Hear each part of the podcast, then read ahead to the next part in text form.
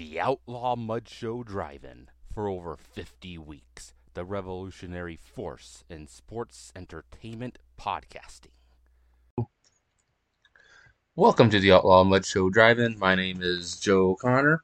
I'm the white puppy alongside my black puppy James Blanton.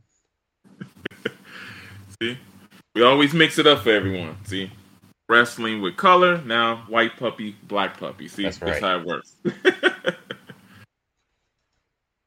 Um, Oh. so for people listening, so J- James and I talk daily, but we haven't discussed wrestling in a couple of months because you've been on a you've been kind of away from professional wrestling since like the beginning of September. yes, I'm taking a sabbatical to find myself. The volume up here a little bit. I I haven't really watched much professional wrestling since October. Um, so yeah, Wait a minute, wait, a minute, wait, wait, what, Joe? What, really? yeah. Not, not the whole month of October? I like the past. I I haven't watched Raw start to finish in about three weeks. Whoa, Uh, okay, I I, I watched like the last hour the past couple weeks. Um, okay. SmackDown, I've only seen like maybe the last hour of the past couple weeks. Uh, I didn't watch anything from this week because it was taped. I read the spoilers. Um, Mhm.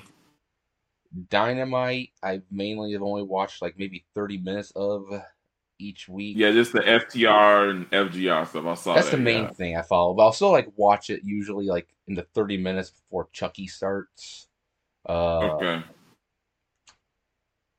Um, NXT, I haven't really. I, I, I get. I guess I did watch this past week's episode, start to finish. Uh, Okay. um, Impact, I haven't even really watched. I, I, I still have my Impact uh insider subscription for pay per views and everything. Uh, but I haven't really been watching that a lot lately. Um, yeah, it's Okay, uh, well, we can, we, we can talk about this because I, I I did not know, Joe. I thought you was watching it. I thought this was a good. uh I want to say uh it was doing good to me. I just feel completely burned out on everything now. Same. It's just, it's nothing really excites or just like wow this It's- or that. And like, it's funny because it's it's a it's a great time to be a wrestling fan, but at the same time it isn't like even though even though WWE is doing good stuff since about end of July, so the past like three months they've been like Raw's been solidly entertaining. Same with SmackDown, but I'm I don't know. I just feel burnt on it. AEW, I think, has been kind of disastrous. Impact has been. Impact's just calling falling victim of losing stars to AEW. Um, mhm. because basically all their really good talent they've lost over the past couple of months, with the exception of like Cardona and Myers, like Josh Alexander. They still have a few good talent stuff, but it's like Yeah. They set in the course. That's but they do their own thing. That's all I Yeah. always look at like that. Like the women's division has always been stellar, yes, but the men's are just you know they they use what they through got. Yeah. Um, but yeah, I even though WWE has been good, it's just been I don't know. I just haven't been completely invested in it. I, I think their pay per views have been great though. Like I'll say, like even when WWE was crap under the Vince reign, I always and I, I've always said that WWE pay per views were entertaining. Um, I will say that you know, with the exception of Extreme Rules, which really didn't do like a whole lot, but it's like I think like uh, SummerSlam and uh, Clash of the Castle were both great. Um, Crown Jewel, I was kind of kind of meh on to be honest yesterday. Yeah, we talk. It's like a mini WrestleMania. They're gonna have the bells and whistles, production wise, Yeah, but story wise, it's still gonna be just a straight line. Like we just we just hear, Let's give them what they want. and then we'll you know we focus on story stuff when we get back to the states. Yeah, yeah. That's how I feel. Yeah, you know, It- like because like almost versus Braun. Let's be real. To them, that's they Andre and Hogan. For them, Yeah. See, yeah. It. I, I honestly didn't watch that match. I was doing. I, I went and um. Uh, d- uh, did something during like during that and everything, but it's like every other match I watched. Um. Really, the only uh, honestly the only two things that kind of really popped me was did you watch it?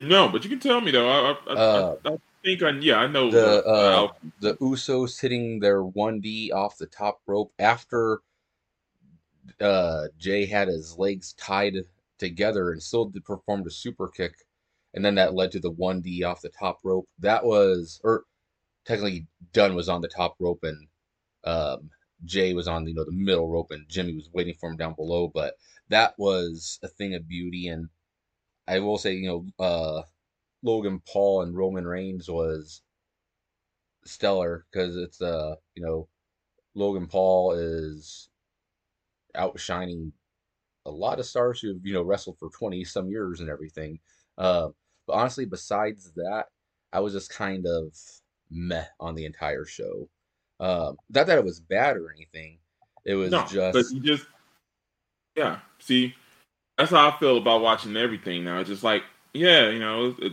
the, the the the work rate was great, and it was just like, but yeah, Yeah. just just like that, yeah. like I you know, I'll um yeah, I'll be watching like the next Impact pay per view and everything, but I'm not uh, for the for the first time in months. I'm really not invested into Impact pay per view going in. Um, I will probably I don't know if I'll watch all of Full Gear.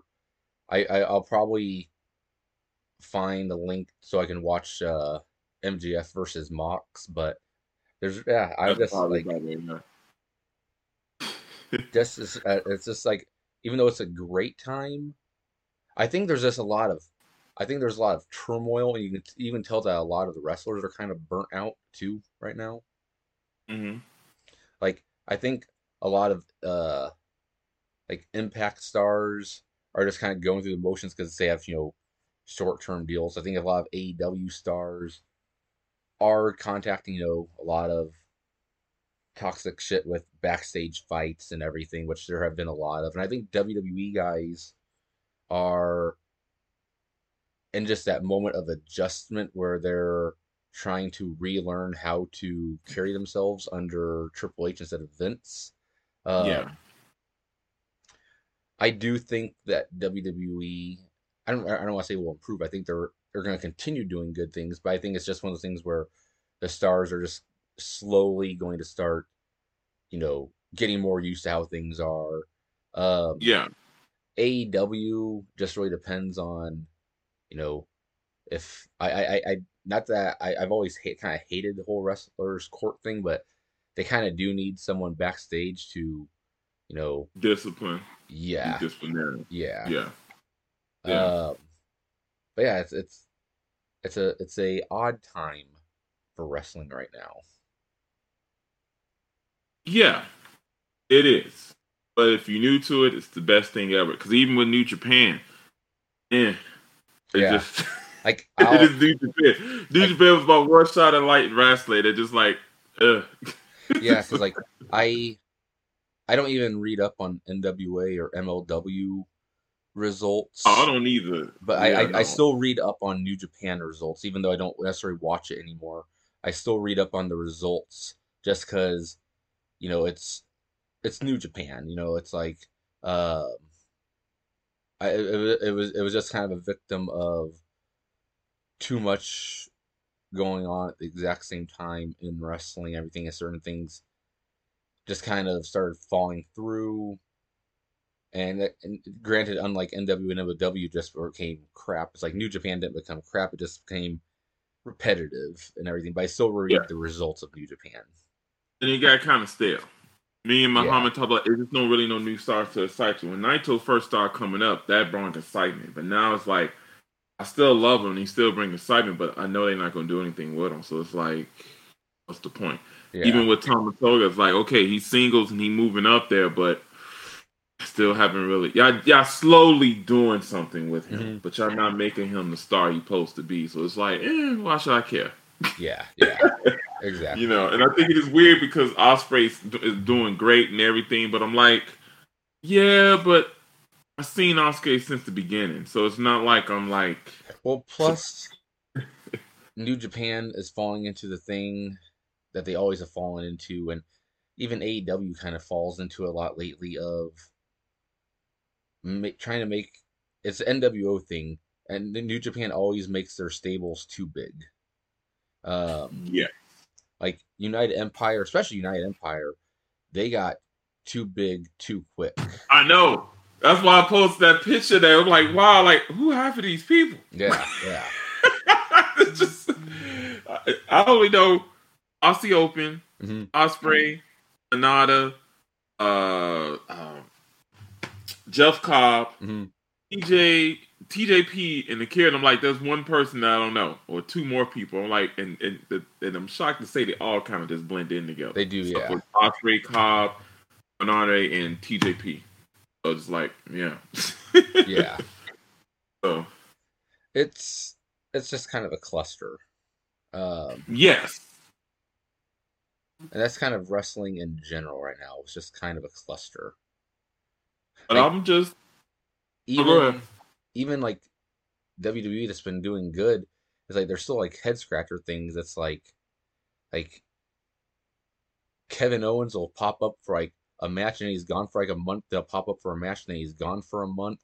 Um, I was shocked when Muhammad like told me that too. I'm like, I thought they would try to do something with him, but we broke it down like maybe they're gonna start doing rotations because they bringing in a lot new people, not a lot, but they bringing more new faces in there. Now you're slowly, and you're still doing this brand split thing. Well, funny enough, it's still a brand split, but I know they be on both shows. But that was the whole purpose of the split, so you can focus on more people. But it feels like they merging it a little bit more the, as the split show. is weird. Like it, it's it's still there's still split rosters because like like they did like the trade for like Corbin for Rey Mysterio and everything. Um, Mhm. but like then they kind of ignore it some weeks where it's like Gargano and like Gable and Otis will pop up on SmackDown randomly, you know, um, Mhm. stuff like that. Or, I I don't even know what show Los Lotharios are on, but I was gonna say like like they've been on both shows. I know. Yeah. Um, So it's just kind of weird. That's Yeah. just like okay. So there's really no excuse for that. And No. And also it's like Matt Riddle, like he wins his feud with Seth, but now he's basically gone back to being a mid card comedy act again. It's very that that part is very odd. Yeah, I like, he comes out, you know, still with the scooter. Like this past week, he was dressed up as Ezekiel. Um, I did see that like 'cause- because the whole uh what the Alpha Academy did, which I, I Yeah. popped for that. Yeah. Yeah. so I went back But, and looked um, that up and everything. yeah. Um. Like I was telling uh, Master Heater that I'm waiting to see what he's gonna do for Rumble. To me, Rumble start well when WrestleMania season started. This is what we're gonna see the future of the Triple H reign is gonna And be. I think, I think honestly, because Triple H has been kind of the way he's been booking things lately has been always booking like two pay per views ahead. Like, uh, while they were promoting like Money in the Bank, or on the leap to Money in the Bank, they were already uh, promoting like Clash at the Castle and everything like that.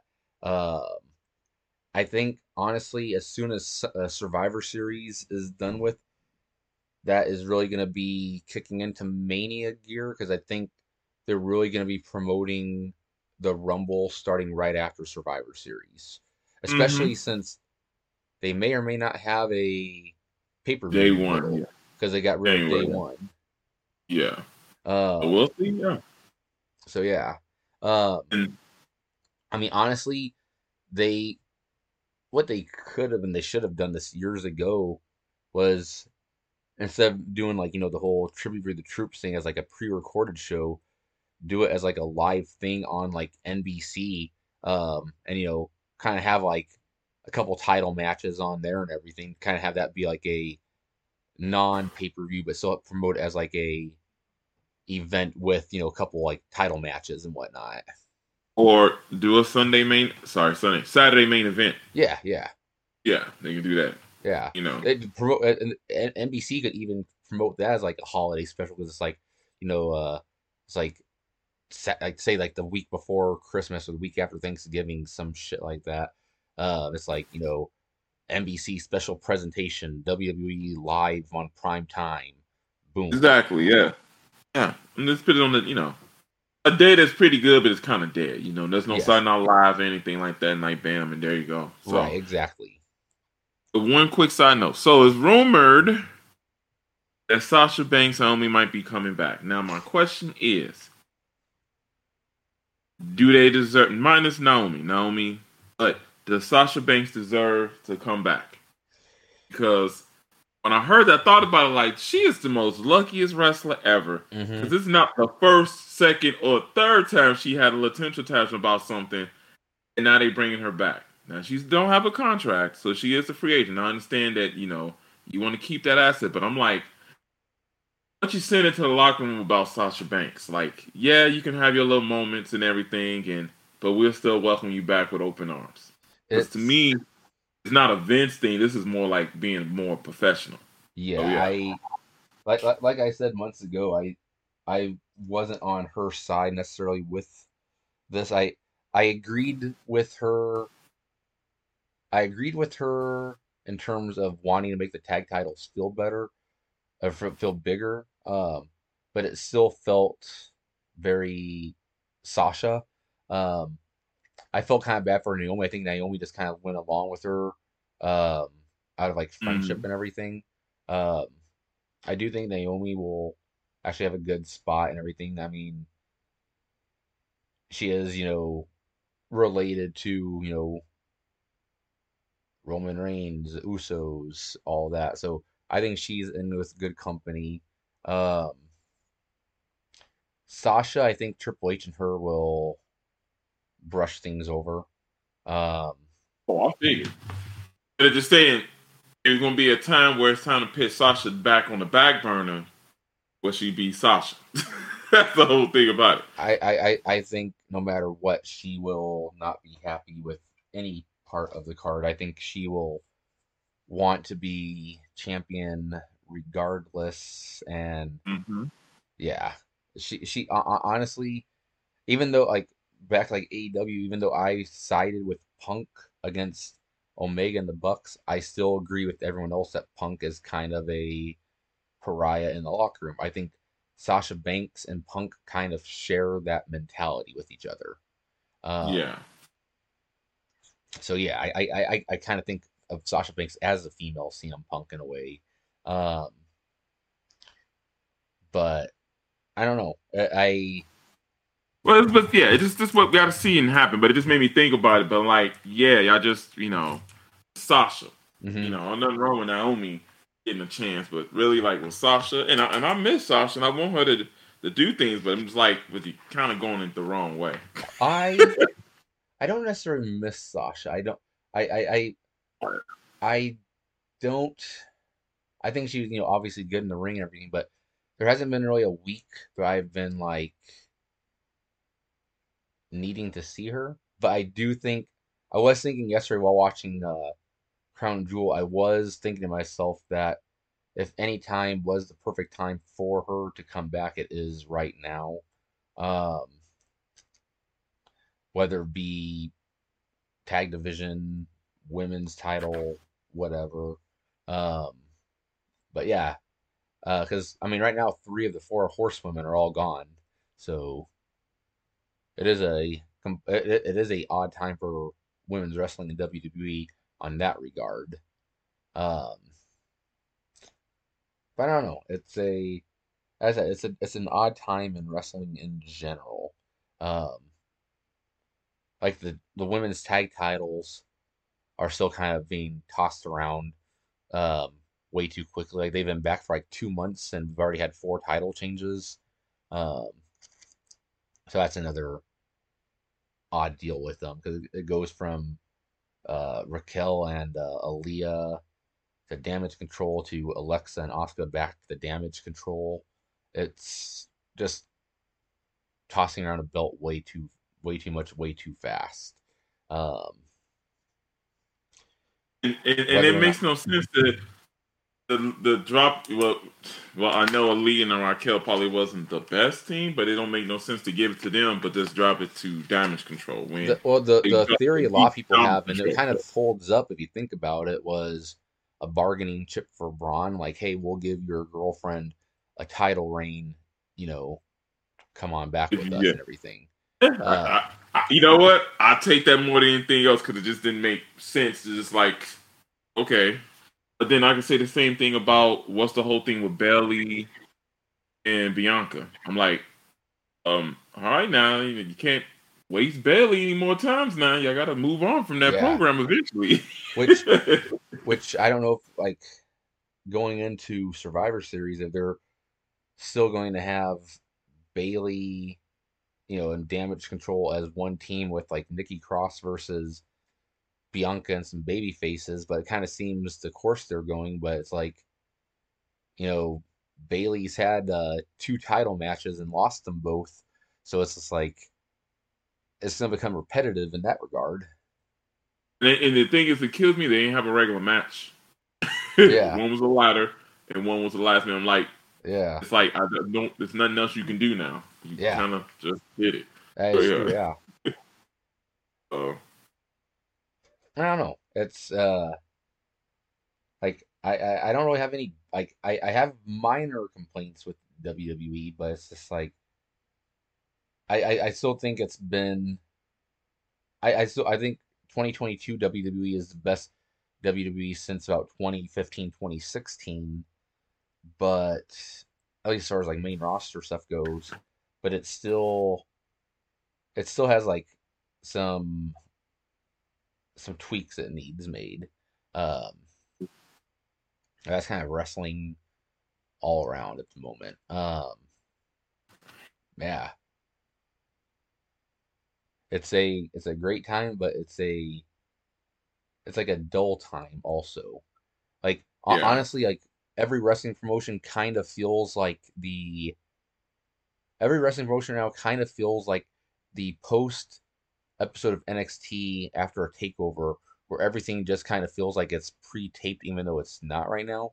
But everything kind of feels mm-hmm. pre-taped, like they're waiting the next set of tapings to kick things into high gear.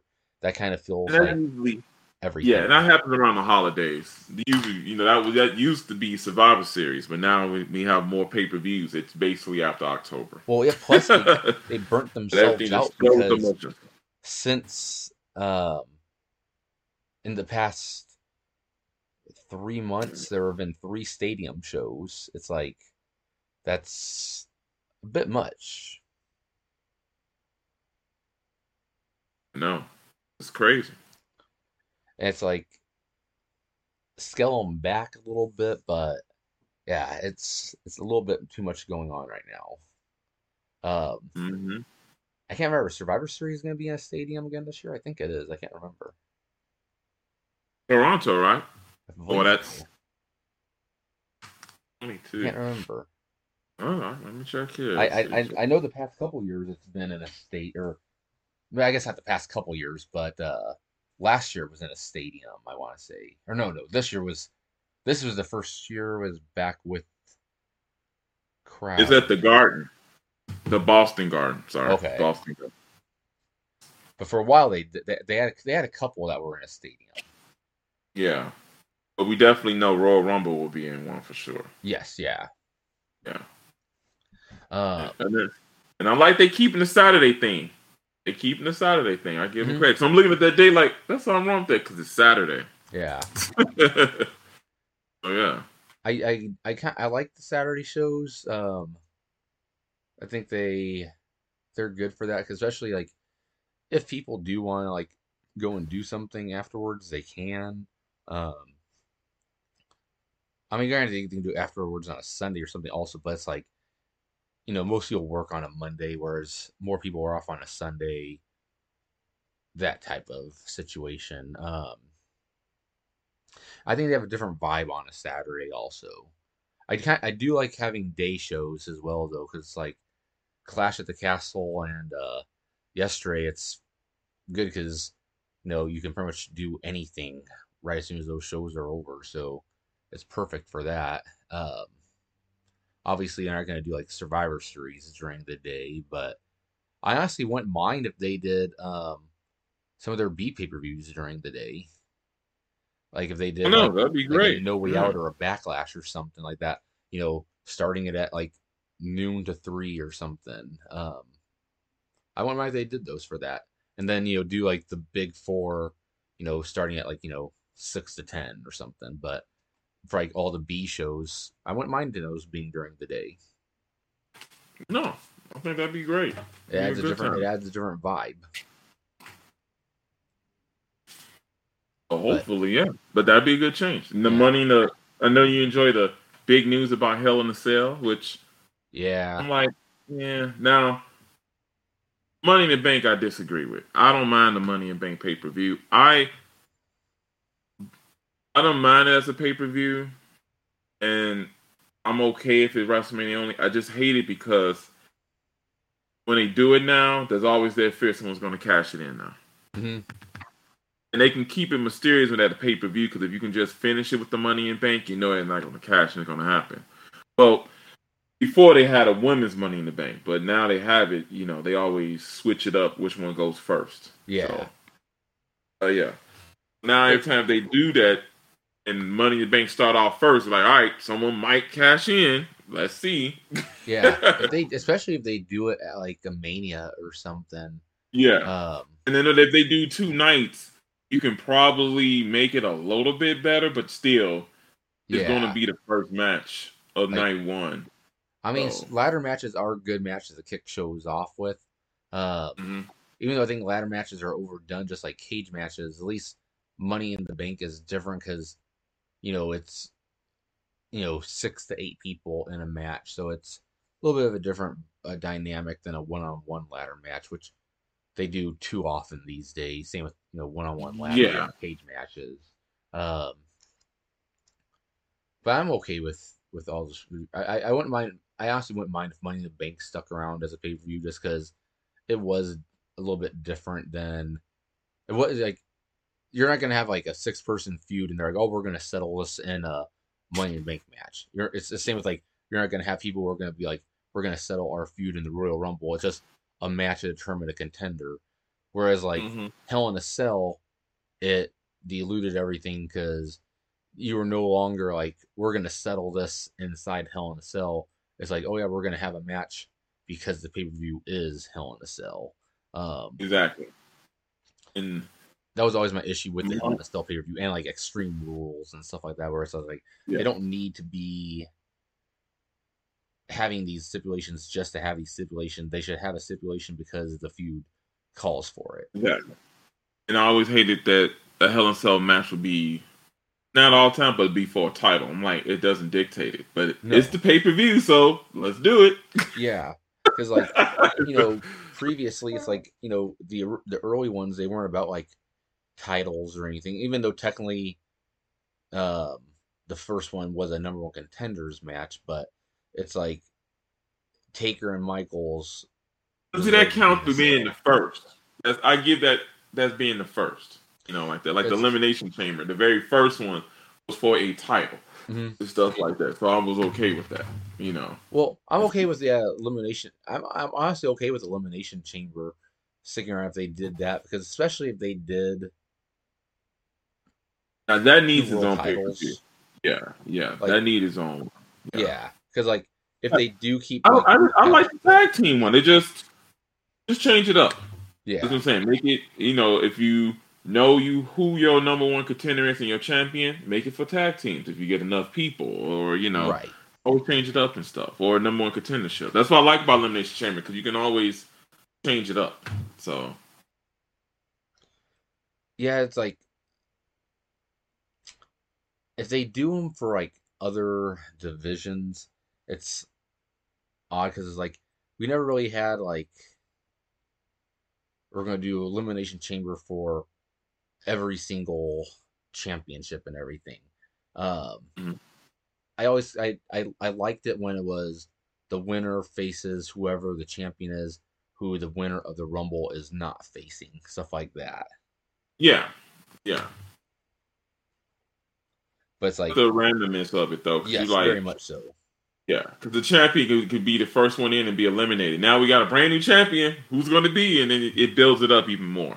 Yes. Stuff like that. Uh, but yeah, it's like Mania stuff is on sale, but it's like I don't know. It's like I want to go to Los Angeles, um, but at the same time, it's just like not sure what I want to go down there for event wise and everything. It's like if is it just WWE that I want to go and see? Do I want to go to indie shows and everything like that? Um, Just have fun.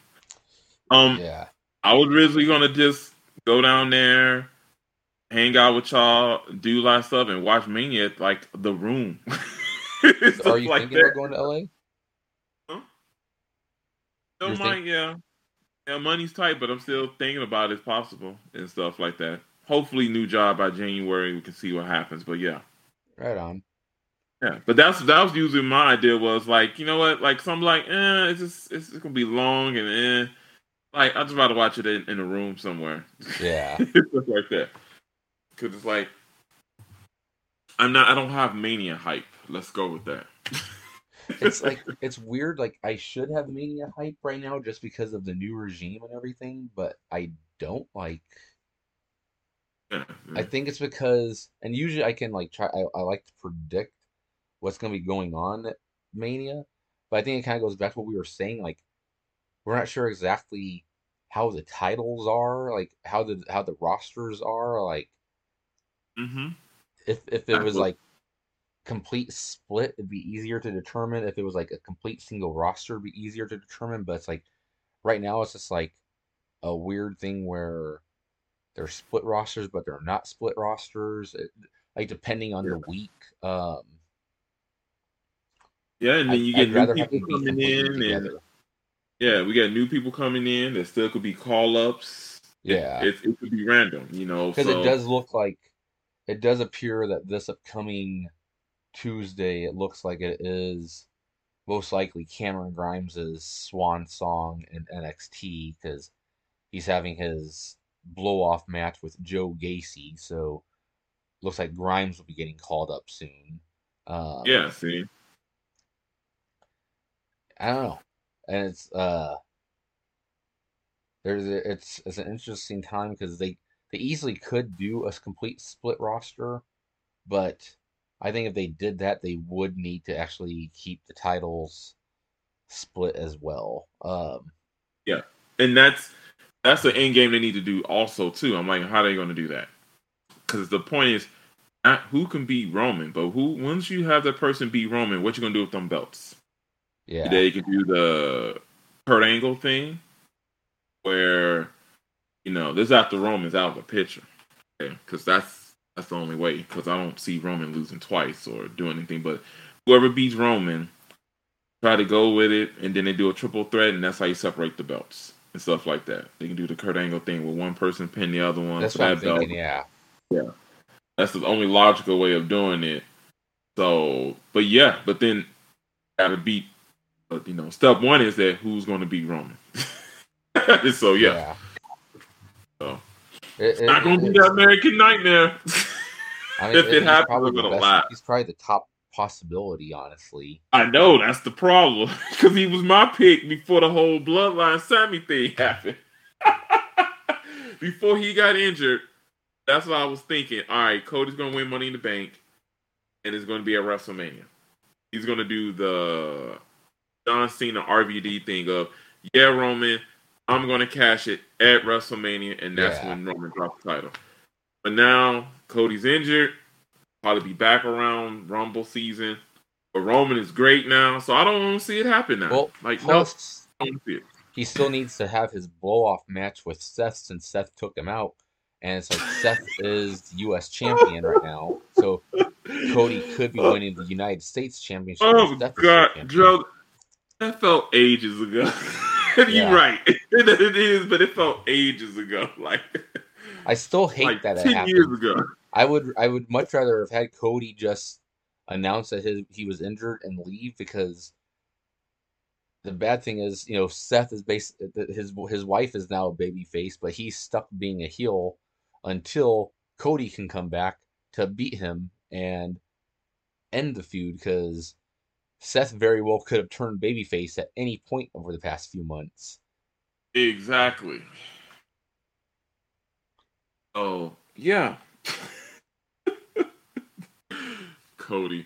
Oh my god. And I swear if Cody wins it, that's gonna piss off some people. It will. I, I if if they do the if they do keep the rosters together, and if they did pull the trigger on Sami, I personally would love Sami to win at Mania, and then the Raw after Sami and KO dethrone the Usos. Um, so it's like Sami has two belts, but you almost recreate like their old feuds and everything. Like they're celebrating in the ring, Owens and Zayn.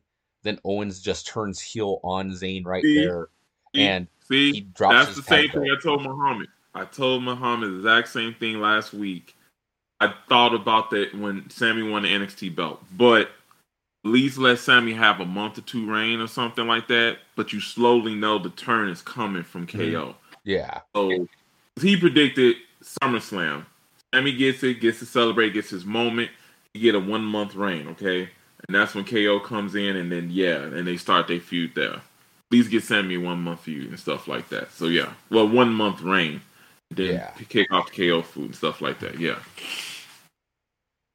because It- you could it can even work.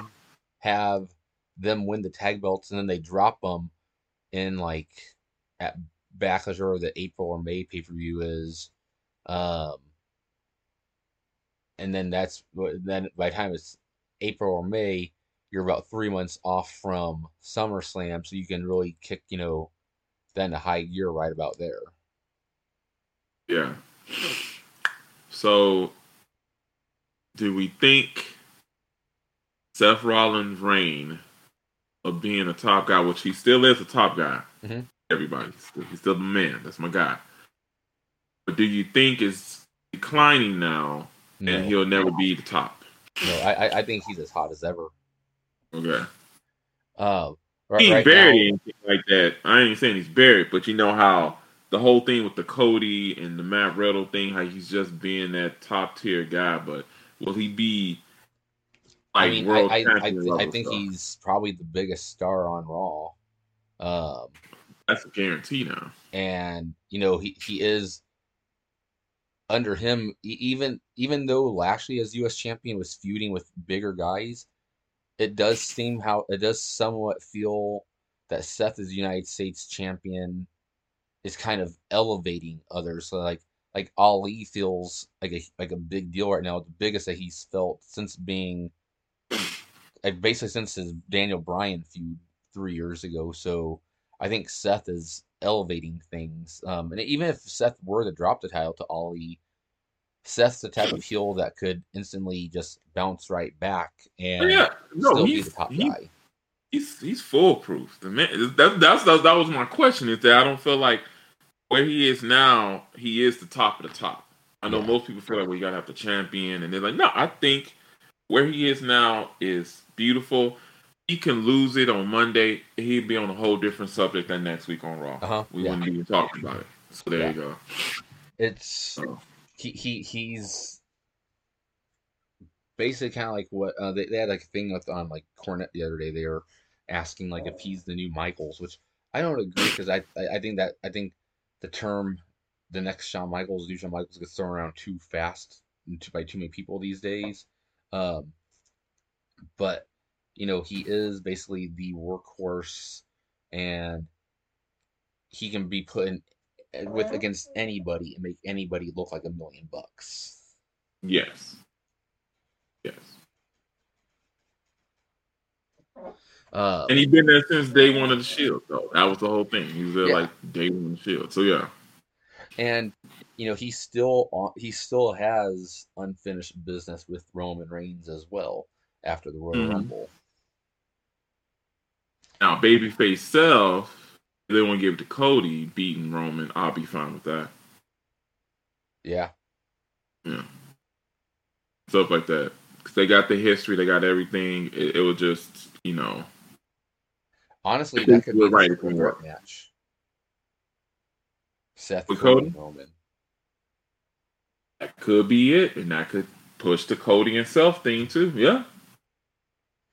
because that way you could have Cody like win the Rumble. He still has his eyes set on Seth. Seth still his still has his eyes set on Roman, and the three of them. Go And, at that way. and, and the messed up thing is, it's a perfect way to have Roman lose, but Roman save face. Mhm. You know, they can do that. You know, Roman doesn't really get pinned, so you can use it as an excuse. But the bad thing is, with I, I, if he loses the WWE title without being pinned, I wouldn't mind that. But I think whoever who when he drops the Universal title, I think he needs to be pinned for it, just because, you know. Oh yeah, yeah. That's that's what they need. That yeah, they need that. Yeah. So you could have like Seth pins Cody for the WWE title or something, um, and then you know Cody beats Roman or Cody beats Seth for the WWE title, um, and what you especially if they kind of want to turn Cody heel, they could easily do a thing where Cody beats Seth for the WWE championship, and it's in the same match, kind of like the you know like with the WrestleMania 16. Um, so it's like the the three guys continue to wrestle for the Universal, but Cody just kind of looks down. He's like, you know, I got what I wanted. I'm not gonna stick around for any more of the match, and just walks up the ramp. You have Seth Mhm. Rollins who um, gets up and just looks, you know, flustered. Fuddled by it. Yes, because like Cody's doing this, the fans instantly start kind of turning on Cody right there, and they start getting behind Seth, and they want to see Seth beat Roman for the title. And To I would add another have- extra honestly, I would layer. have Roman beat Seth. I would have Roman. I might even have Roman go past WrestleMania as champion. And here you go, and make it add even more to Cody. Cody does something that mess up Seth and make Roman win. Stuff Yeah, like that. yeah. Just just a little trip the trip the legs or distract him or something like that, you know, and then he can say like, "Well, I got what I wanted. Mhm. Why do you need a title for? You don't deserve it," and stuff like that, and they go from there. Yeah, And honestly, what they could also Yeah. do there, um, you have like, um, you could still have Z- uh, Sami and KO win the tag titles at Mania.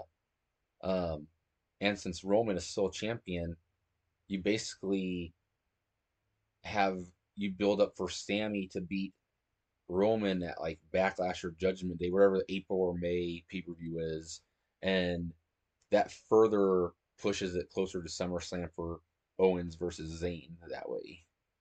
hmm But yeah, I Yeah. honestly, I think I would probably right now honestly go with uh in this capacity, Roman beating Seth and Cody beating Seth, both for the titles at Mania. Um, because that way Becky will be back by then. She'll be a hot baby face. Seth Rollins will be like basically an instant top baby face the next night on Raw. Um, and Roman can then go ahead and start feuding with Kevin Owens and Sami Zayn. And plus, by that point, if he's cleared to wrestle, you know, um, Randy Orton could be feuding with uh, Roman Reigns at that point or something. Yeah. Oh, and the the Sami and Roman thing, I forgot the the little thing is that uh that can work. And then, then on their Raw after Mania, Roman's mad. He lost a belt and everything.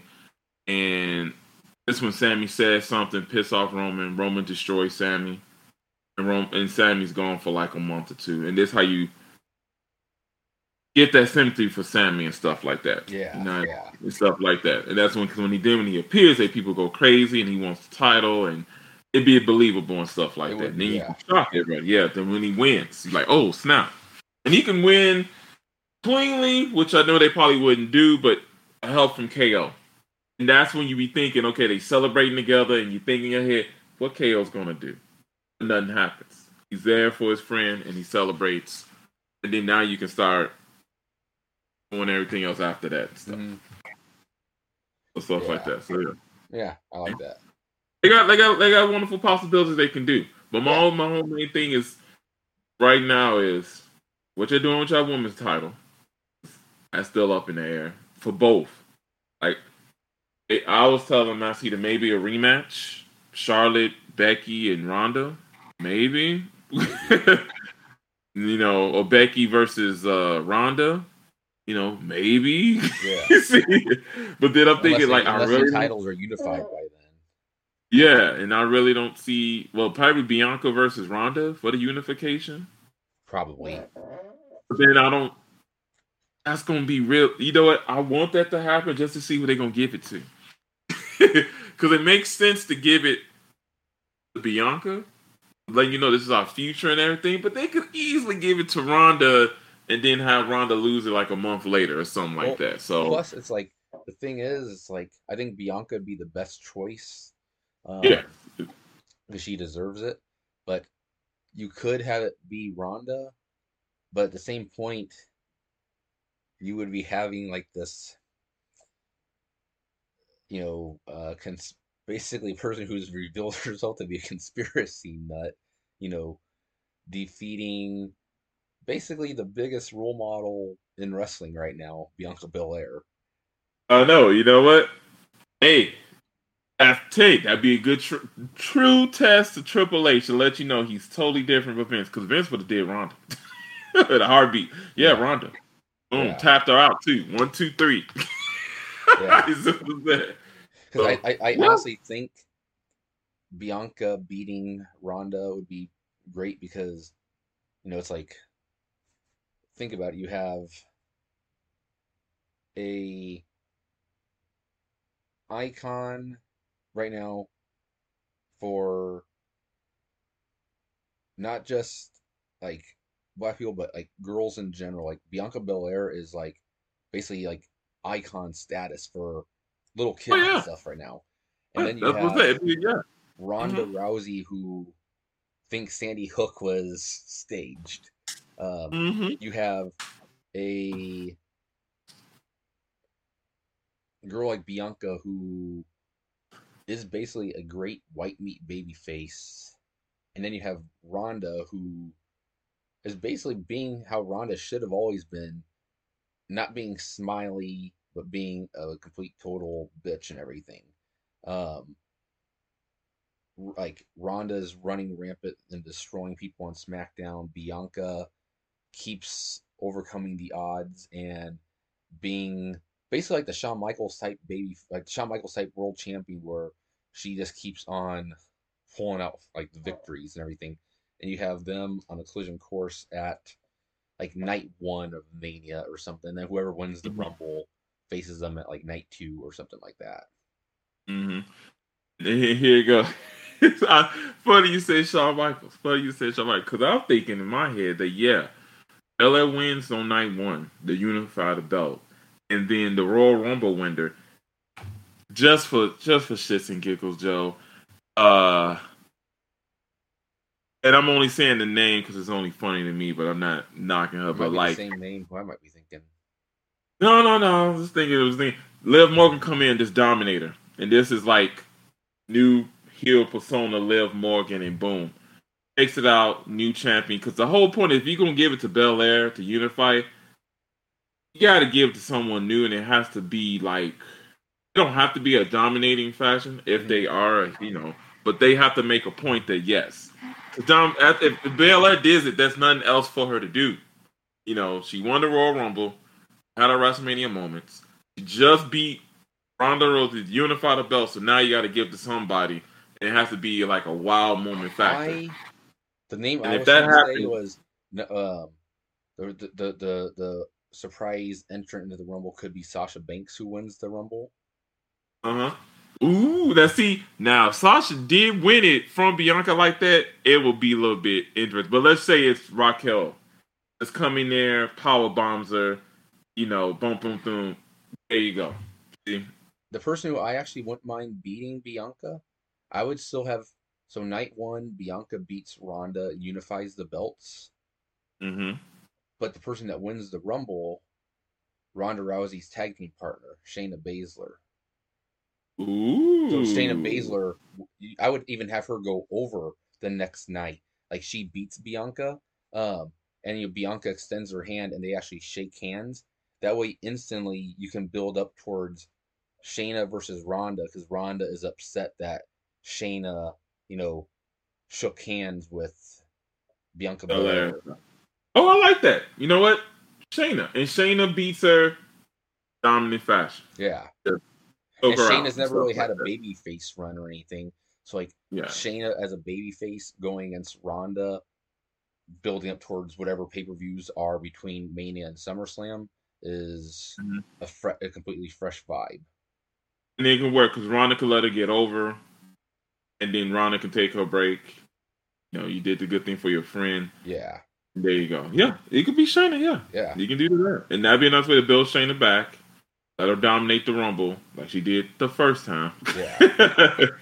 and yeah, so yeah, I go with Shayna. But you get what I'm saying that that once Bianca wins it and unify it, she gotta go, gotta get destroyed by someone to make it like oh, it's like okay.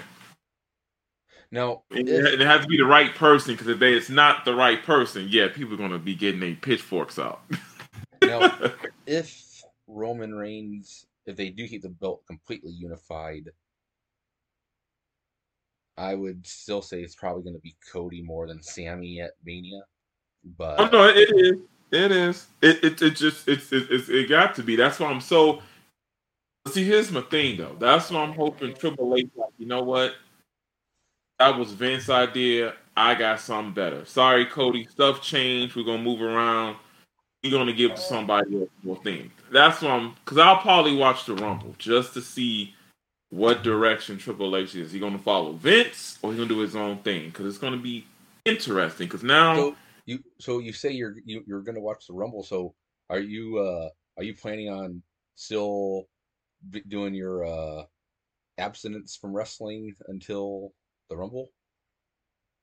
yes, Right on. trying to keep it surprise. Because then it'd be that's the best way to watch the Rumble because you don't know what's going on. You Yeah. don't know nothing. That's true. anything can happen. Yeah. You know, you know, Joe can say, "Well, Johnny Gargano's gonna get it." Well, Johnny just did this and that. Whoa, interesting. Okay, I'll pick Johnny on the card thing. You know, just Mm-hmm. how it goes. Yeah. But yeah, and then once I see what happens to the Royal Rumble, and if it's crazy or excitement, let's go on forward with it. But you know what? The scariest thing, Joe, I'm not really missing it. I really enjoy not doing it because I've been playing, trying to catch up on my backlog of video games. Not playing much, I but I'm playing. honestly the so the past few so I didn't watch any of this past week, so other than some clips I saw after, but I didn't watch any of it live. Um, I didn't miss. I didn't feel like I was missing out. Um, the previous couple weeks I was working late and I didn't feel like I was missing out. Same goes with uh SmackDown. I didn't feel like I was missing out on anything. Yeah. NXT, I didn't feel like I was missing out. Dynamite, I don't feel like I'm missing out. Um, and I, here's the thing: I, Raw, I will always watch just because I've been watching it for almost 30 years. Um, but other than that, I think like other shows, I can basically, if I chose not to watch them, I would still watch their pay per views and everything. Like as I said, like I still plan on watching at least MJF versus Mox for AEW. I still plan on watching the next Impact uh, pay per view. Um, but it's like if I didn't watch NXT weekly, I would still watch Deadline or where the fuck their pay per view is called in December. Uh, uh, but yeah, I Oh, and I'm gonna watch uh RH just because oh, yeah, of RH. yeah, yeah, yeah, yeah. I missed the missed the last one, so I watched to see how they goes this one. But I'll, I'll watch that. and that's and I at still the same time as Deadline or whatever Yeah. pay per view is called. Yeah, and like I said, social media and everything. like everything is gone though. So like I don't follow anything. Like I post stuff in MVS, but I'm not following MVS. I'm still there, just not on my Sure. thing. So it's like so I, I hear certain things. So if I hear y'all say something, I just look at a report like, oh, that's interesting. But all the stuff, I feel like I don't, I'm not missing anything, which is really like, weird because that was I- my main point. like Raw from two weeks ago, I was told that Theory versus Ali was a good match, and I was told this past week Theory versus Seth was a good match. I haven't seen a single clip of either match. Um, I didn't go back to watch either one or anything. It's just, I just didn't. Um, yeah, I um, I, I I just didn't really have a desire to go back and watch it. Um, it's just one of those things where you know you get other stuff going on that is a little bit better or something that you just kind of would rather be doing than watching it. Um even though i think it's the best of the weekly shows even if raw was the worst of the weekly shows that would still probably be if i had to choose one show the week to watch I would still probably go with Raw if it was the worst show. But right now it's Mhm. easier to go with that just because I do think it's the best show on for wrestling. Um but yeah, it's just like Tuesday night. It's not that anything really happens on Tuesdays, but NXT is just kind of Urge to itself because I know a lot of people from the main roster on there now. So it's like, what is that? they have a lot of main roster guys and they have a lot of NXT UK guys, but it doesn't feel like NXT UK with the exception of like Devlin versus Dragunov a couple weeks ago. Um, hmm Dynamite, like that doesn't really do anything. It's like plus it's like even though I think Chucky season two is pretty bland this year, I would I I I'd still rather watch that than hour two of Dynamite. Um, hmm I usually have Fridays off, so it's like honestly Thursday night it's like go out and like either take like a long walk or go somewhere or stay home and watch Impact that's been pre-recorded. It's like right now I would rather kind of just do anything else and um I've tried doing a little bit more like sociable things lately even though I don't necessarily want to.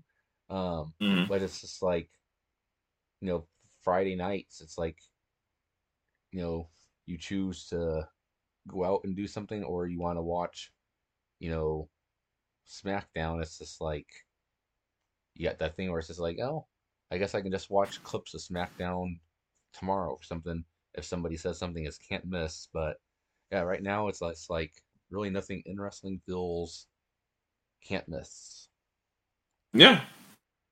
And for almost 30 years, I never thought I would say that to myself.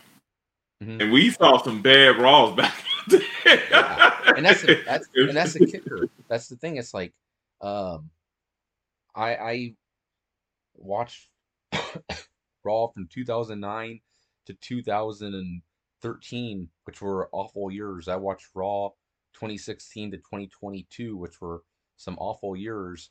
But it's like right now, it's actually good. But it's, it's like it's a thing. It's just like, oh yeah, once it's finally getting good is when you're finally kind of burnt out on it. yes. It's like, and m- maybe it's a good thing. Maybe you're just like, like, oh, you're ending it on. I'm not, not saying ending it, but it's like you're ending something on good terms, so you can be like, oh yeah, I enjoyed what I was watching while I ended it, as opposed to being like, oh yeah, I'm done watching this because you know John Cena defeated Wade Barrett for the tenth time in the past two months. You know, shit like that. Yeah, luckily I didn't have cable at the time, so I kind of missed all that stuff. Yeah. so I didn't see Raw and stuff, but I heard stuff like that. Yes, but it's like it's it's that situation where it's definitely a better product right now. Um, as I said, I think it's the best it's been since right before the brand split restarted in 2016. Um, but yeah, it's just one of those things where I would I don't really care if I miss something. Um,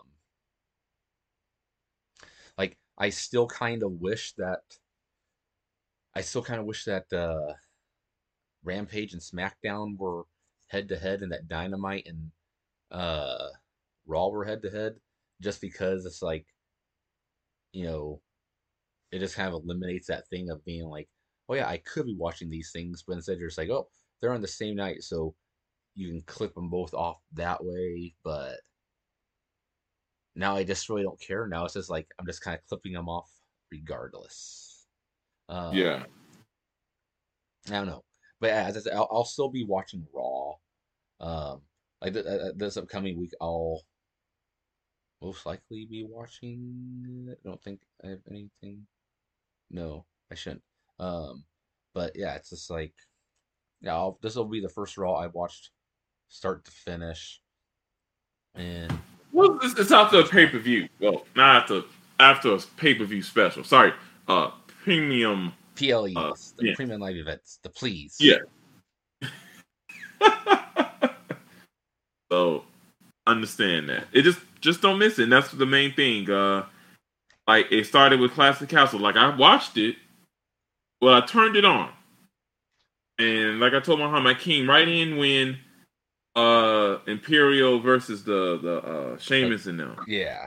And I'm looking at it and like I'm supposed to be hyped that they they, they brought back Imperium and everything, but like I just don't care.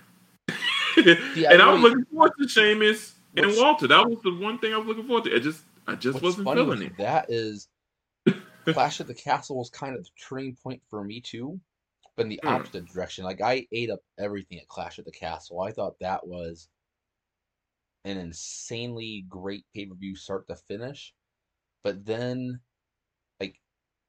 I think it was just, it's just like every Raw after that has been stellar and solid because Raw is still giving us like four, like four or five 20 minute matches a week, which is perfect. That's that's what they should be doing but it's one of those things where I think the last time I was truly jacked watching a pay per view um, was probably, or the last time I was really jacked watching wrestling at all was probably Clash of the Castle, honestly. Um, so yeah, um, I don't know. It's it's it's a it's a it's a different time watching. But yeah, I'd I'd rather honestly just be kind of watching whatever. Like if something's not if if something's not really that's a good thing with wrestling. If something's really not keeping your interest and you want to watch it, you can always hop right back in the next week. It's not like oh, it's yeah. a serialized yeah. series and you're gonna miss out on so yeah. much extra detail. Um, no. But yeah, it's like kind of like what I was talking about with Chucky. I think Chucky season two is bad. I'm not sure if I'll if I'll watch season three if they do a season three. Um, but it's just one of those things where it's like if there was something airing that's going against like NXT or SmackDown that I want to watch, I'll pretty much choose that just like I'm choosing Chucky over Dynamite. Um, and that's not to say that once Chucky's finished that I won't go back and start watching Dynamite again. Just that you got another thing you can watch. Yeah. Yeah. It's it's it's always there as a backup, especially um myself living in Nebraska where basically starting this month until March, there's really not a whole lot you can do because it's pretty much going to be covered in snow for the most part, basically the next four months. So it's just like, oh, can't really go for like a long walk or anything. Might as well see what, you know, um, Jon Moxley and Daniel Bryan, Bryan Danielson are up to right now. So it's like turn on Dynamite. Um, but re- wrestling is always there if you need it, but you don't. It's one of those things where you don't necessarily need to watch it weekly. Exactly, and I was like just saying, I just full of my time of watching movies or other things. Like like I finally saw Nope last night, and I loved it. Okay, I, I, love I love Nope. I think it was, um, it's I think I, I, I liked it better I think than Get Out. Um, I still like Us better though. Uh, you better watch it, white puppy. You're gonna lose your black audience.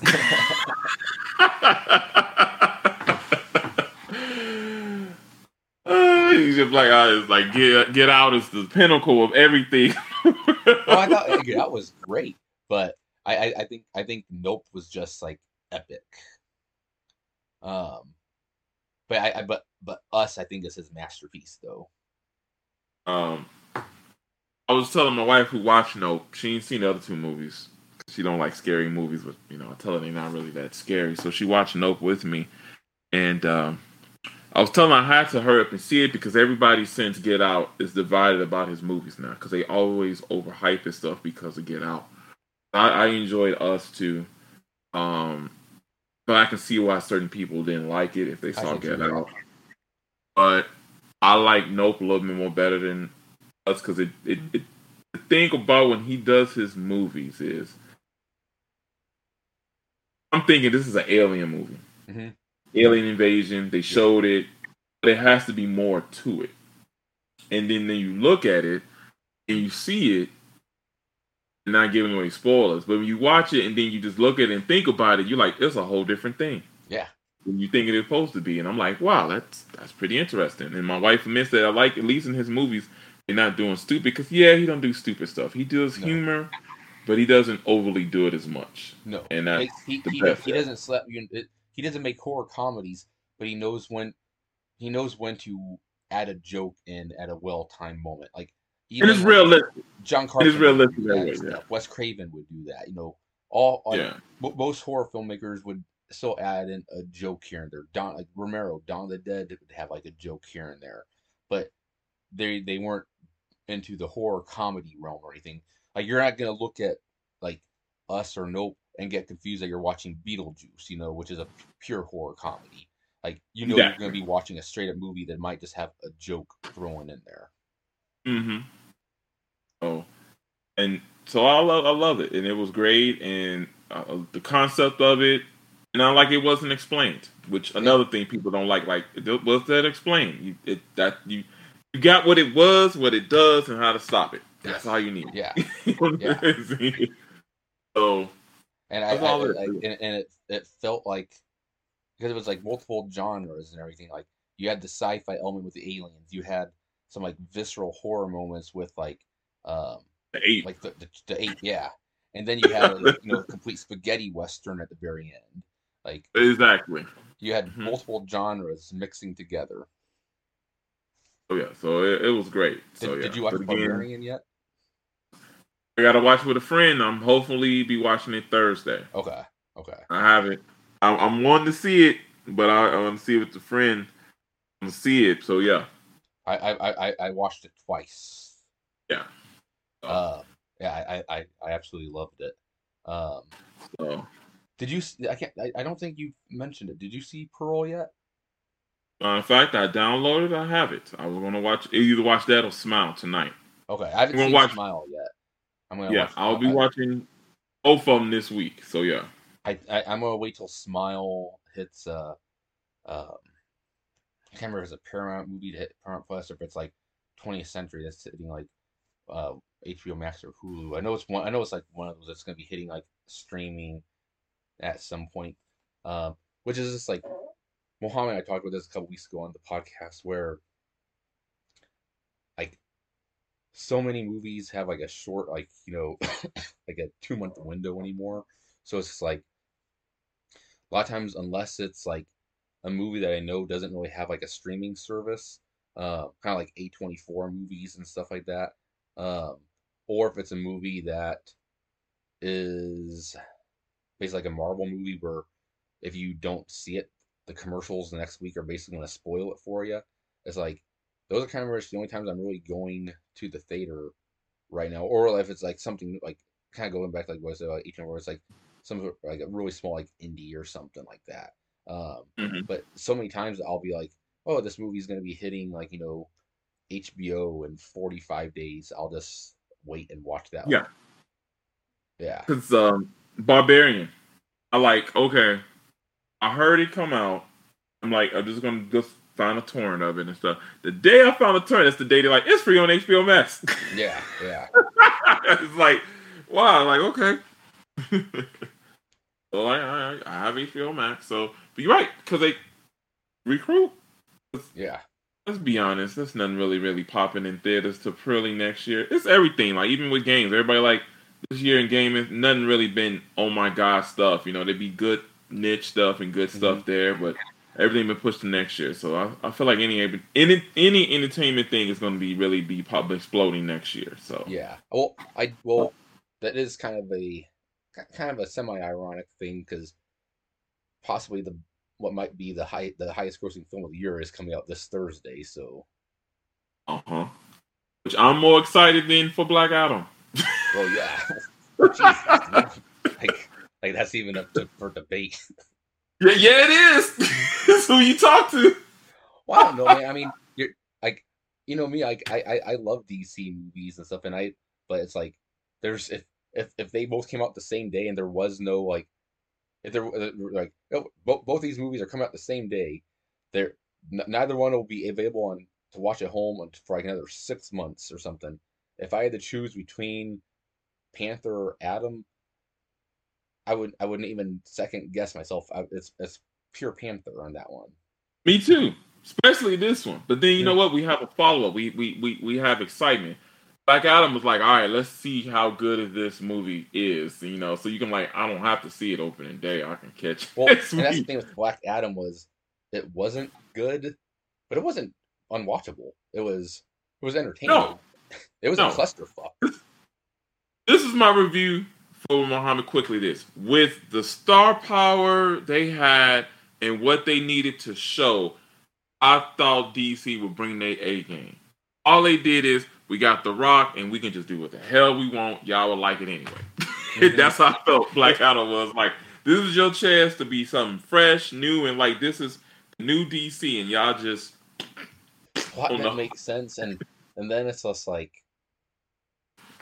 what like Amanda Waller running the operation also didn't really make sense. Um, There's a lot of things that didn't make sense.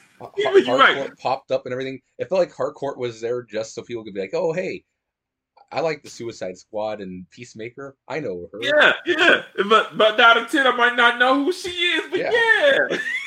but I do think now, since James Gunn fully has the keys to the kingdom, that DC will be different, and I I do hope that he I would hope. I'm not that I, I don't think Black Adam is quite the Z grade character that say Peacemaker is, obviously, mm-hmm. but he's not definitely you know A grade like Superman or anything. Um, but it's like I kind of hope that under James Gunn that DC doesn't, even though spoilers for people who haven't seen Black Adam, turn it off right now even though Superman does pop up in Black Adam. Um, oh, and that's spoiled by everybody. It, it, he's the thing is, you can just look up Black Adam IMDb. They say he's in the movie. Yeah, so. true. Yeah, uh, yeah. But it's like I wouldn't mind if pretty much the only. I honestly kind of hope they, in James Gunn's DC films, they just kind of remove they don't have to they don't necessarily have to remove references to them but i kind of hope that they're done with batman and joker and james gunn's dc it's like if you want to continue batman do it in the batman universe um, but keep kind of keep james gunn's dc universe more for the underbelly and underground characters because um, it worked for the suicide squad. Yes and see I'm I'm hoping good things come out of this, but I'm worried that I feel like the fans don't know when they have a good thing, mm-hmm. they won't. So if it's not DC like in their way, but more Marvel like, they're just gonna turn on it and like, mm-hmm. I don't like this. But I hope for the best, and I like that. I enjoyed the Suicide Squad, and I don't mind him doing the universe with DC like that. I think that'd be good. But and the Batman post be totally separate, and that's Yeah. another thing we can take care of also because now they probably what we want Ben Affleck back. Cause see, the, the funny thing is, the Flash movie supposed to reboot everything. Yeah, Is that still gonna happen now? See what I mean? Or is gonna rush all the movies already done out and then he can start? So yeah, you got Shazam looks, and it was funny in that movie theater they had Shazam and Black Panther, and I'm like, yeah, y'all really making me not want to see DC stuff. I like the first Shazam, even though I thought it was great for what it was, yes, but even though it was the most expensive movie ticket I've ever had because it was in Fort- 42nd Street up in New York City. Um, but uh, oh. I think it was like, I, I think when me, Mohammed, and Pete saw it, I think it was like 22 bucks for a ticket or something close to it. Mhm. Um, but I like the first Shazam. The second one, it doesn't look bad, but the second No. one, the second one looks basically like you take every criticism I have with uh, She-Hulk and you shove it into Shazam, and that's basically it. It's just like slapping you in the face with comedy non-stop in the trailer. Yeah. And the whole family thing, I think they just kind of jumped the gun on that. I'm like, it'd be good if that was a part two thing, but now it's just a family, and I'm like, just don't make a third one because this feels to me like this should be the last one. And that's the Like other that. thing I my other thing about the DC movies right now. So in Marvel, I get it. So like Miss Marvel being a fan of superheroes, I get because in the Marvel movie in the MCU people like Captain America and Iron Man are looked at as heroes and whatnot. But it then you see like um skateboard kid in Black Adam or uh um crippled kid from Shazam. It's like they love superheroes, but it's just like I don't it, it doesn't quite work the same because in this universe they've never really done anything where the city is like clapping watching them doing anything. Like they didn't have like a Battle of New York scene. Like yeah. Oh my god! And the skateboard kid, the real hero of the movie.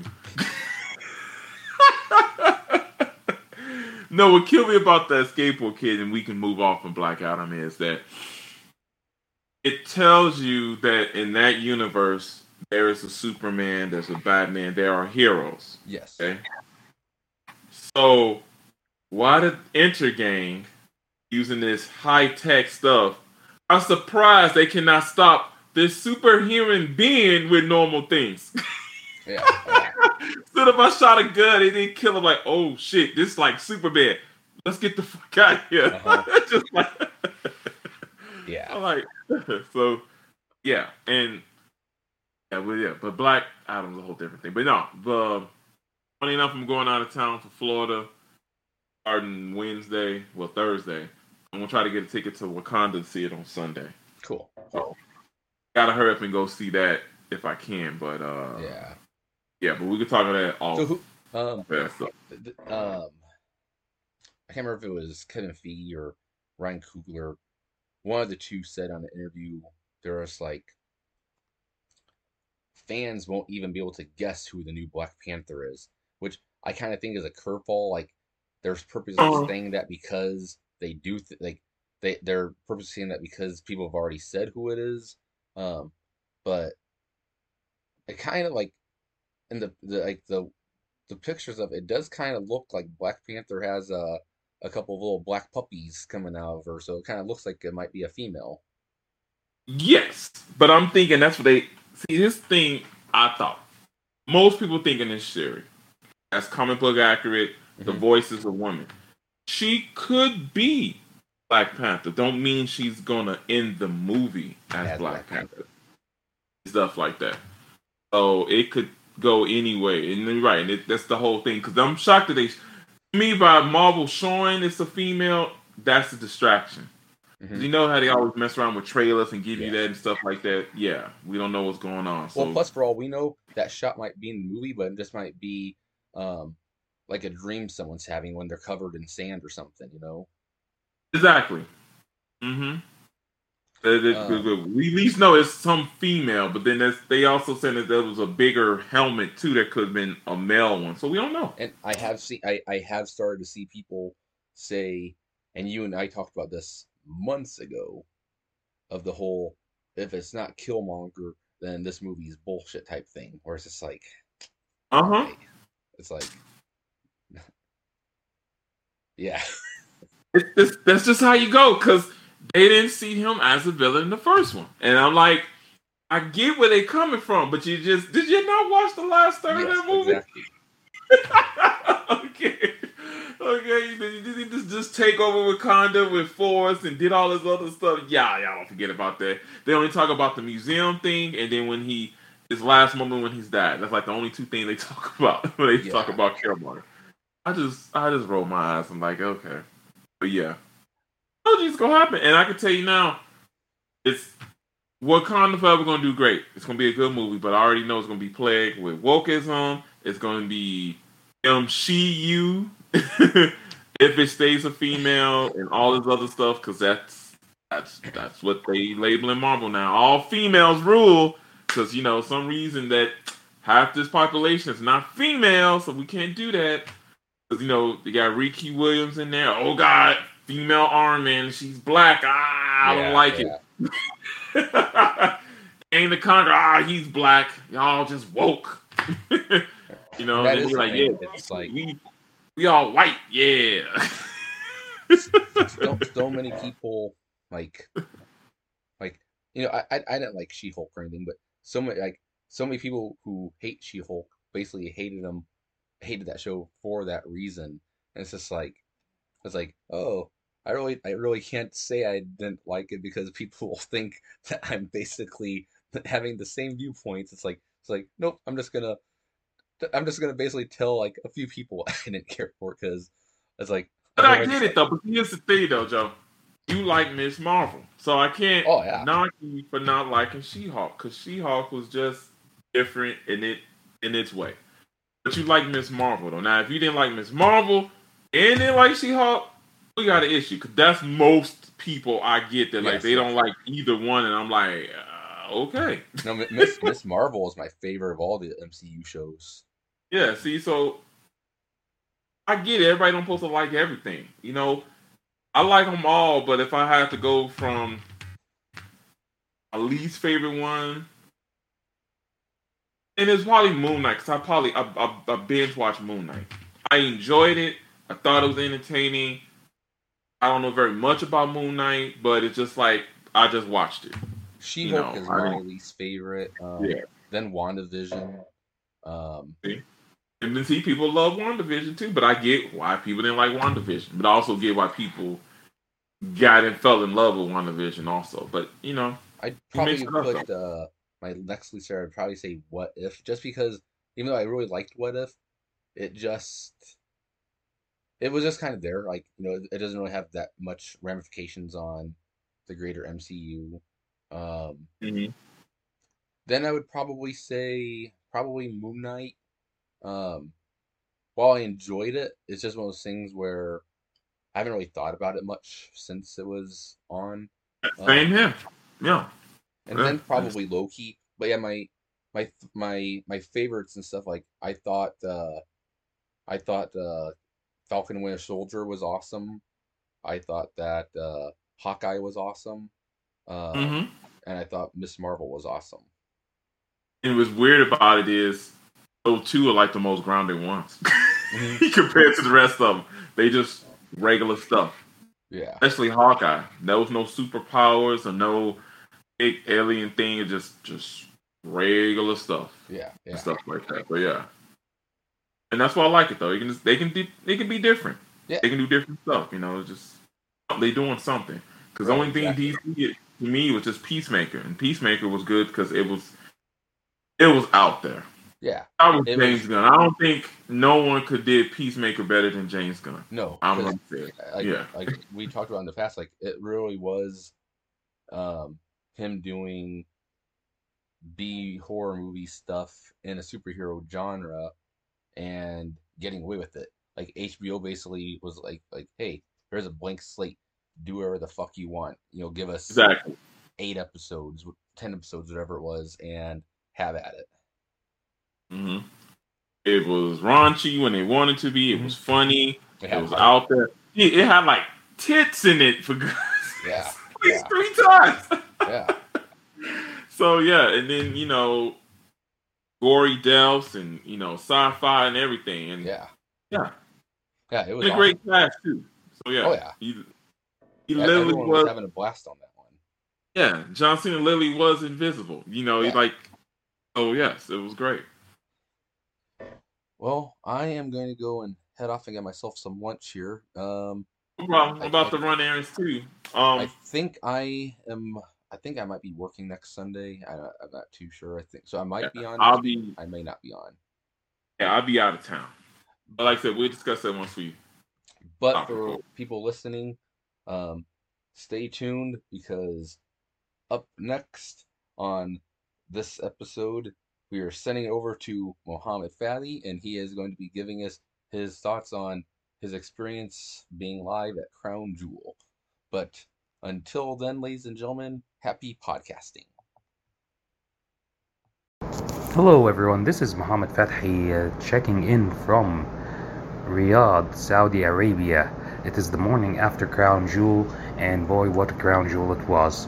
Uh, this, uh, this uh, to me is the best Crown Jewel, uh, WWE Crown Jewel event that I have ever attended. Now, granted, it's the only WWE Crown Jewel event that I have ever attended, but still, the point stands. Um, so, this has been a great, uh, like a bucket list of mine since they started doing shows in Saudi Arabia. Uh, uh, since Saudi, uh, Saudi Arabia's uh, visa process was a lot complicated, they have made it much easier this year. So I was finally able to get a visa and come to Saudi to come to Saudi Arabia to attend Crown Jewel.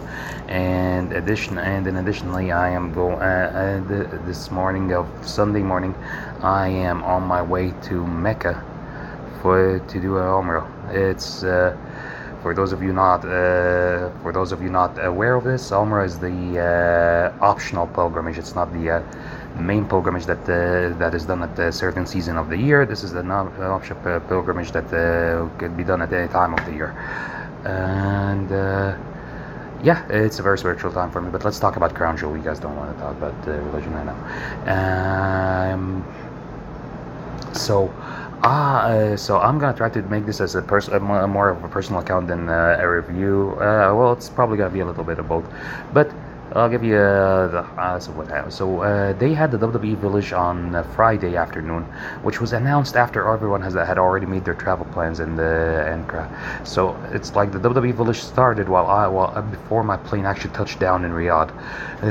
If I had known it was they were gonna have it, I would have you know the altered my plans to come in a little earlier, but alas, c'est la vie. That's the way it crumbles. Uh, anyway, um, they uh, uh, at that uh, at the WWE Fan Village, which was outside the uh, Sa- which was outside the King Saud University uh, Stadium in uh, Mrsool Park.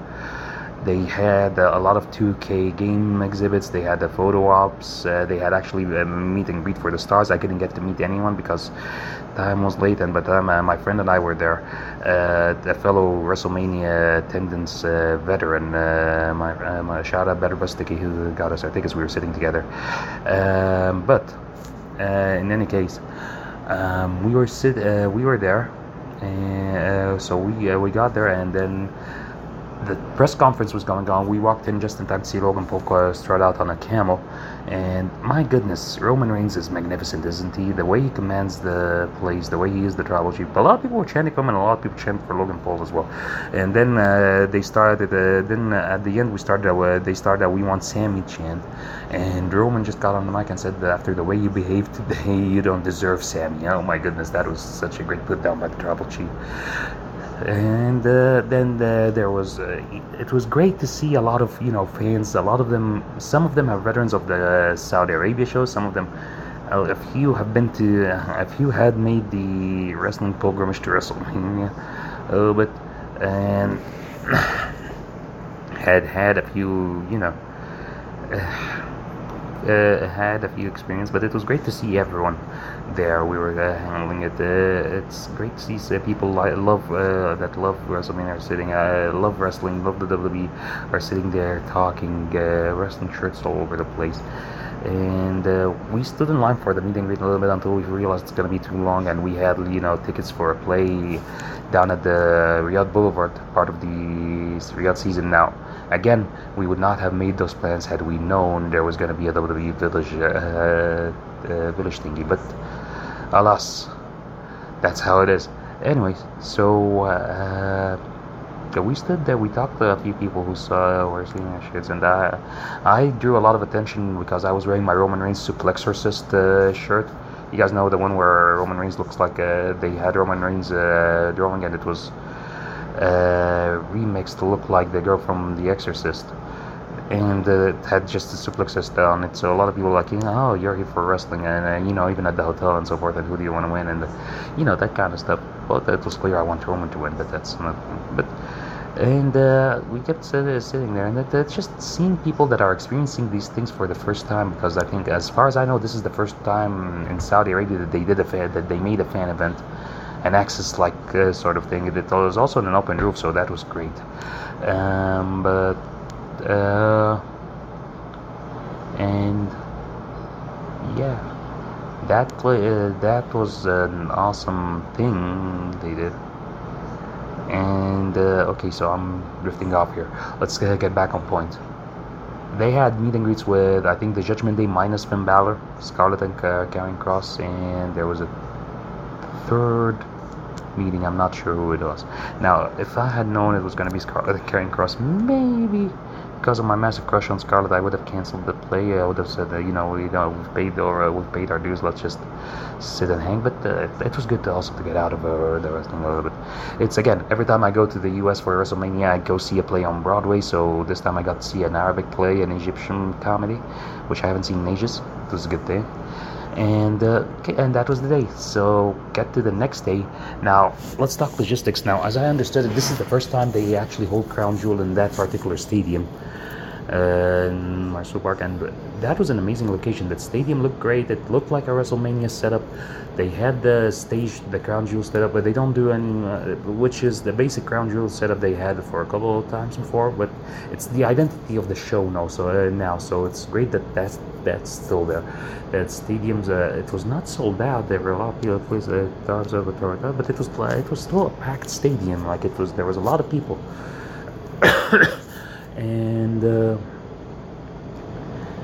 and uh, a lot of and a lot of the good uh, and the place logistically is great because as we le- as we got in there and as we left the arena after the uh, after the show there wasn't a lot of traffic congestion. And there I say there wasn't traffic congestion at all. So uh, our Uber arrived with uh, I mean you had to walk a little bit to get to where the Uber is going to pick you up but the Uber arrived fairly quickly.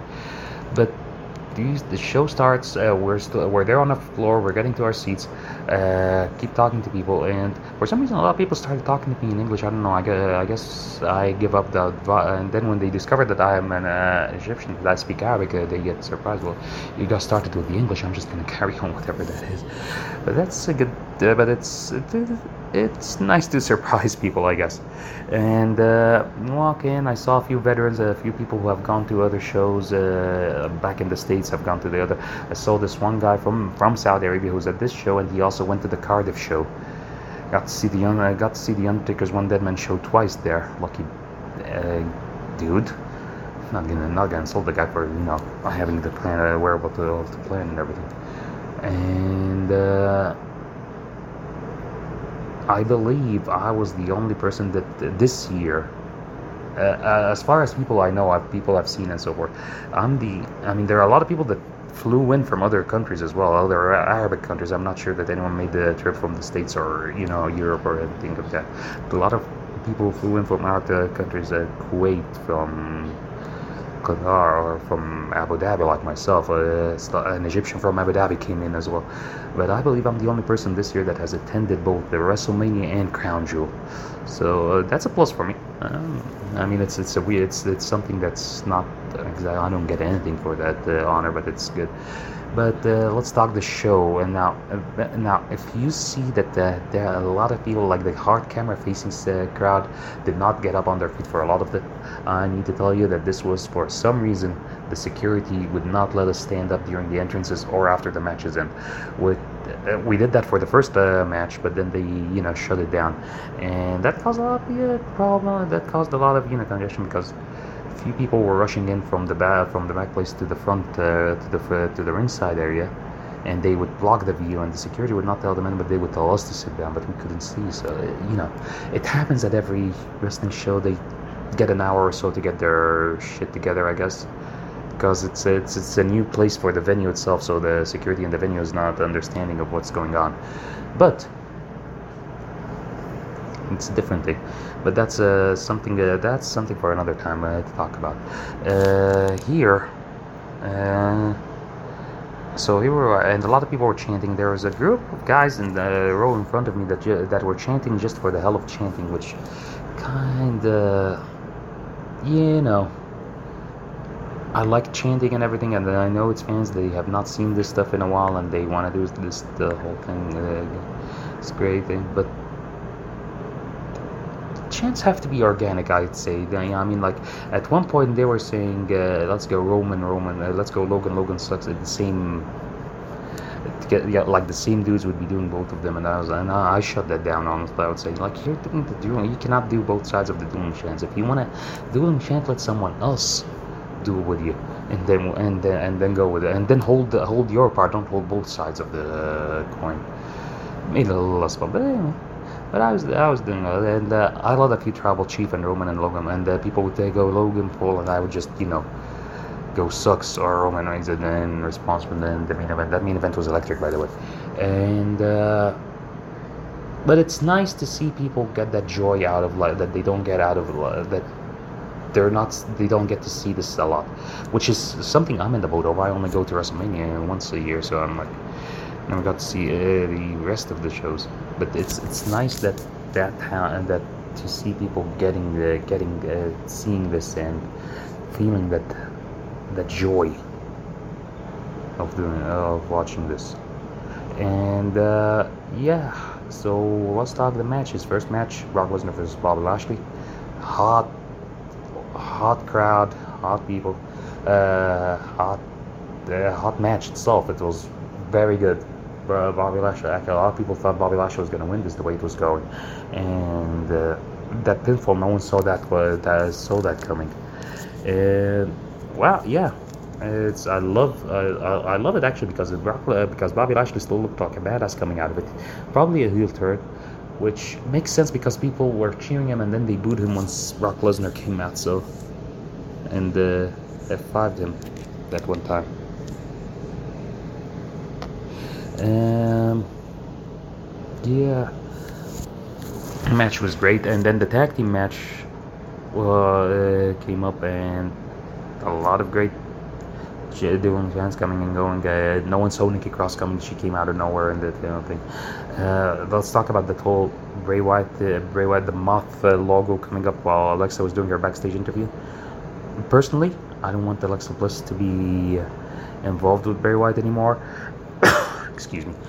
Um, I feel that has run its course, and Alexa's Playhouse was some of the worst TV segments during the pandemic era and during the or during the uh, not the pandemic era. I guess it's just during the Thunderdome era and whatever happened. You know, just it wasn't good TV. It was it, it was just you know rambling and stuff, uh, and that was not carried. So I'd rather Alexa Bliss stay as she is right now. Maybe maybe have a little a little fight for soul or anything, but uh, that's that is it and steel cage match. Now, the first thing I noticed is the door looks huge for the cage. I thought maybe the cage is smaller than usual, but then it descended and I could see it was towering over both guys. So it's uh, the door was huge. Now, this is my first ever steel cage that I've a match that I've attended live. I've attended Hell in Souls ladders, never steel cage match before. So this was a cool experience for me. But I'm not sure if the door has always been this large or it's or and I'm just noticing now because I'm there or if it's uh, or if this is new for this uh, particular cage. And what a great what a cage match by the way. This was uh, during Drew McIntyre. It's the first time I noticed the drones, uh, the drone entrances, and they had Drew's sword like across the sky, which was an awesome visual. And uh, what a match! This match was good. This was match was really good. Also, another thing, the right guy won because Drew was coming off of two pay per view losses, uh, and at the same time, Kross did not look weak, and uh, they still could go somewhat have a rubber match, I guess, with this. So this match, and but you celebrated like it was the end of it. We won by escaping, so we'll see what happens. But they're a great cage match. Like uh, you don't get cage matches like that anymore. This was pretty good. There wasn't a lot of you know uh, false pandering or any of that stuff. It's, it was a good match, and uh, that was that. That was the cage match. What else was on this card? Now I'm gonna try to. I'm not sure when Omos versus uh, Braun Strowman happened because this was my break match. I'm gonna be honest with you. I did not pay much attention during it. Uh, it was nice to see a test of strength. I haven't seen a proper test of strength happen uh, during a match since the Hulk Hogan era in the 90s or the 80s even. Uh, it was brief, but it was still it was still cool. It was cool to see a test of strength. And uh, yeah, you gotta see these guys. I mean, like it's again the match doesn't is not good technically, but on paper it's a good attractive like giant versus giant match. It's a nice attraction match. So you got that going for you. Um, tag match. Again, a crowd was a little, you know, not into it at first, but then we got into it. Uh, pretty good, pretty good match itself. Uh, Butch, uh, aka uh, FK, he done did a great job, and so did Ridge Holland, honestly. And the, the Usos were the Usos. It's, it's a pretty good, solid match. And then uh, I remember the last like I think it's tag match, then the women's match. Think yeah, that was it. And then you got the last woman standing match, and I was telling him this might steal the show actually, and I don't know. I'm not sure if it did, but it was a pretty good match because Bayley again has a mind for this stuff. She was great throughout this match from beginning to end. Uh, and I'll, I marked out for her coming out to her classic theme instead, like the old theme instead of the damage control theme. I was hoping she would come out to the, you know, the original, the heel ba- Bayley original uh, theme. That was uh, cool. And Bianca Belair. One thing that people have talked about in the should Bianca Belair should not be smiling coming out because this girl has been, you know, a, a thorn in her side since every turn. Bianca should be serious at least going into it. He could be all smiles and giggles after the match, but before the match, he could just go in. And uh, that golf cart thing was pretty sweet. That was pretty cool. And I'm not sure. Uh, I'm not sure what happened when she slammed her off the golf cart. Uh, was was Bayley supposed to hit the table? Because from the angle I saw it, I did not see the table original uh, that was set up there, so I could not tell. But I guess that was uh, that's what happened, and they had to ad lib that in uh, that part where Bianca actually power bombs her into the table instead of you know, just slamming her off the top of the golf cart into the table. And then you had uh, that finish. That finish was pretty. That finish was pretty cool. I'm not gonna lie. Those chair shots by Bayley at the end were brutal. Uh, yeah, I mean Bayley is the man, or uh, Bayley is the king. Pretty good match. Now the crowd took her down during the both those match because of the placement, not because the matches were bad or anything. Because the, this match, like the last women's match, was the co-main event or the pre-main event, if you if you will not including the Bray Wyatt segment. But that was uh, it was a good match that the crowd started hot, but it ended hot. But again, it's the problem. This is the problem with show. It was like this was the around the three hour uh, mark. The the crowd, the audience was a little, you know, a little tuckered out.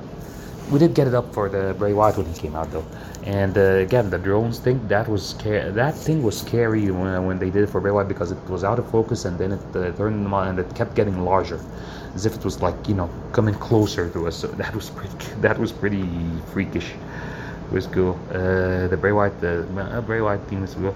I could say that this did nothing uh, storyline wise. Like, uh, well, it kind of did something storyline, but could have been done on SmackDown. But they did the whole but it was great. Uh, but it was good to see Bray Wyatt and do that entrance. And uh, I was shocked that he referenced his family. We were like, okay, we're going there. That's interesting. Uh, and he is over, and people like, I'm not sure. He said that no one loves me, and then we started a chant of "We love you, we love you," and I'm not I'm sure that came out. I heard reports that we came off pretty loud in on this show, so I'm, home and yeah, a lot of there was a lot of chanting throughout the uh, throughout the night, even when people were tired. There's this uh, now, again, uh, guys in front of me they overused the "This is awesome" chant. They were doing it for every match, which again, uh, it's hard to argue that any of these matches were bad or even uh, or not even great. They were pretty good, all of them. They were, some of them were pretty awesome as well. But it's like yeah, when you chant for every match, you're kind of it kind of loses meaning. But and uh, but it was nice to see Bray Wyatt he after the cutout he you know he kept like gesturing to the audience how grateful uh, like the, the, grateful gesture to the audience that was uh, that was appreciated and then you had the, the main event Logan Paul comes in, he descends from the heavens, and uh, a lot of like a lot of young people love him. A lot of youngsters uh, love him a lot. Like when he threw, I don't know if he threw a jacket or sunglasses to the crowd, a lot of kids, uh, you know, like teens, or tweens or whatever they call them now, or uh, jump for it. And uh, yeah, the other, uh, but Roman Reigns, man, this guy's over. A lot of a lot of people uh, acknowledging the tribal chief. Kind of disappointed he didn't say Kingdom of Saudi Arabia acknowledgement. He did it at the press conference, so I guess that covers that. But still, it would have been great to see it in this in this match again, Roman Reigns, that entrance, now, that is an entrance you can just bask in and just get enamored with it and lose yourself in that music and the way he walks to it. And it, it, it's, it's an awesome, awesome entrance. You cannot deny that.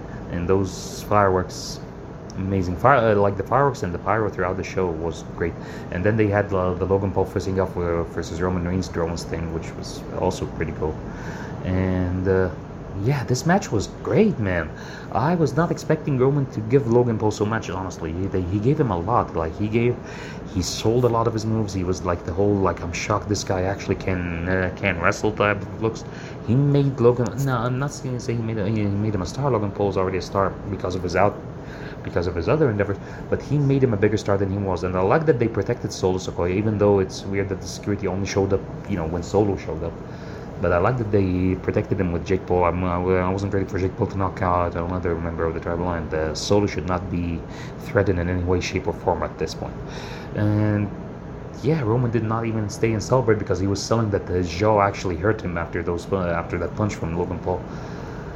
Awesome match, awesome ending, awesome night. All in all, honestly, uh, Crown Jewel was great, and I'm looking forward to the next time they're in uh, Saudi Arabia. Um, hopefully, I'll be there as well as Bills or something. I'm not sure. Like they took the elimination chamber to Montreal. I'm not sure if they're gonna give us something in place. Like at the press conference, the relationship said our relationship with Saudi Arabia. If you would like what, what happened so far, you're not you're gonna love what's coming next. So we'll see.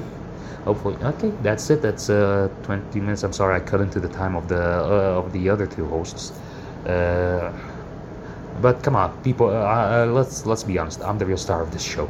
So so there's that. Uh, thanks, guys. Uh, cheers from uh, Saudi, Saudi Arabia, from Riyadh. I will see you uh, probably next week. I'm not gonna be here as either, uh, but I'll see you guys when I see. Uh, thank you for supporting us, even the old all seven of you, or, or, whatever minuscule number it is. But we love doing this for ourselves, and we love doing it for whoever listens to us. So thank you, everyone. much love here from Riyadh, Saudi Arabia. This is Mohammed Fathy signing off. Thanks. Bye.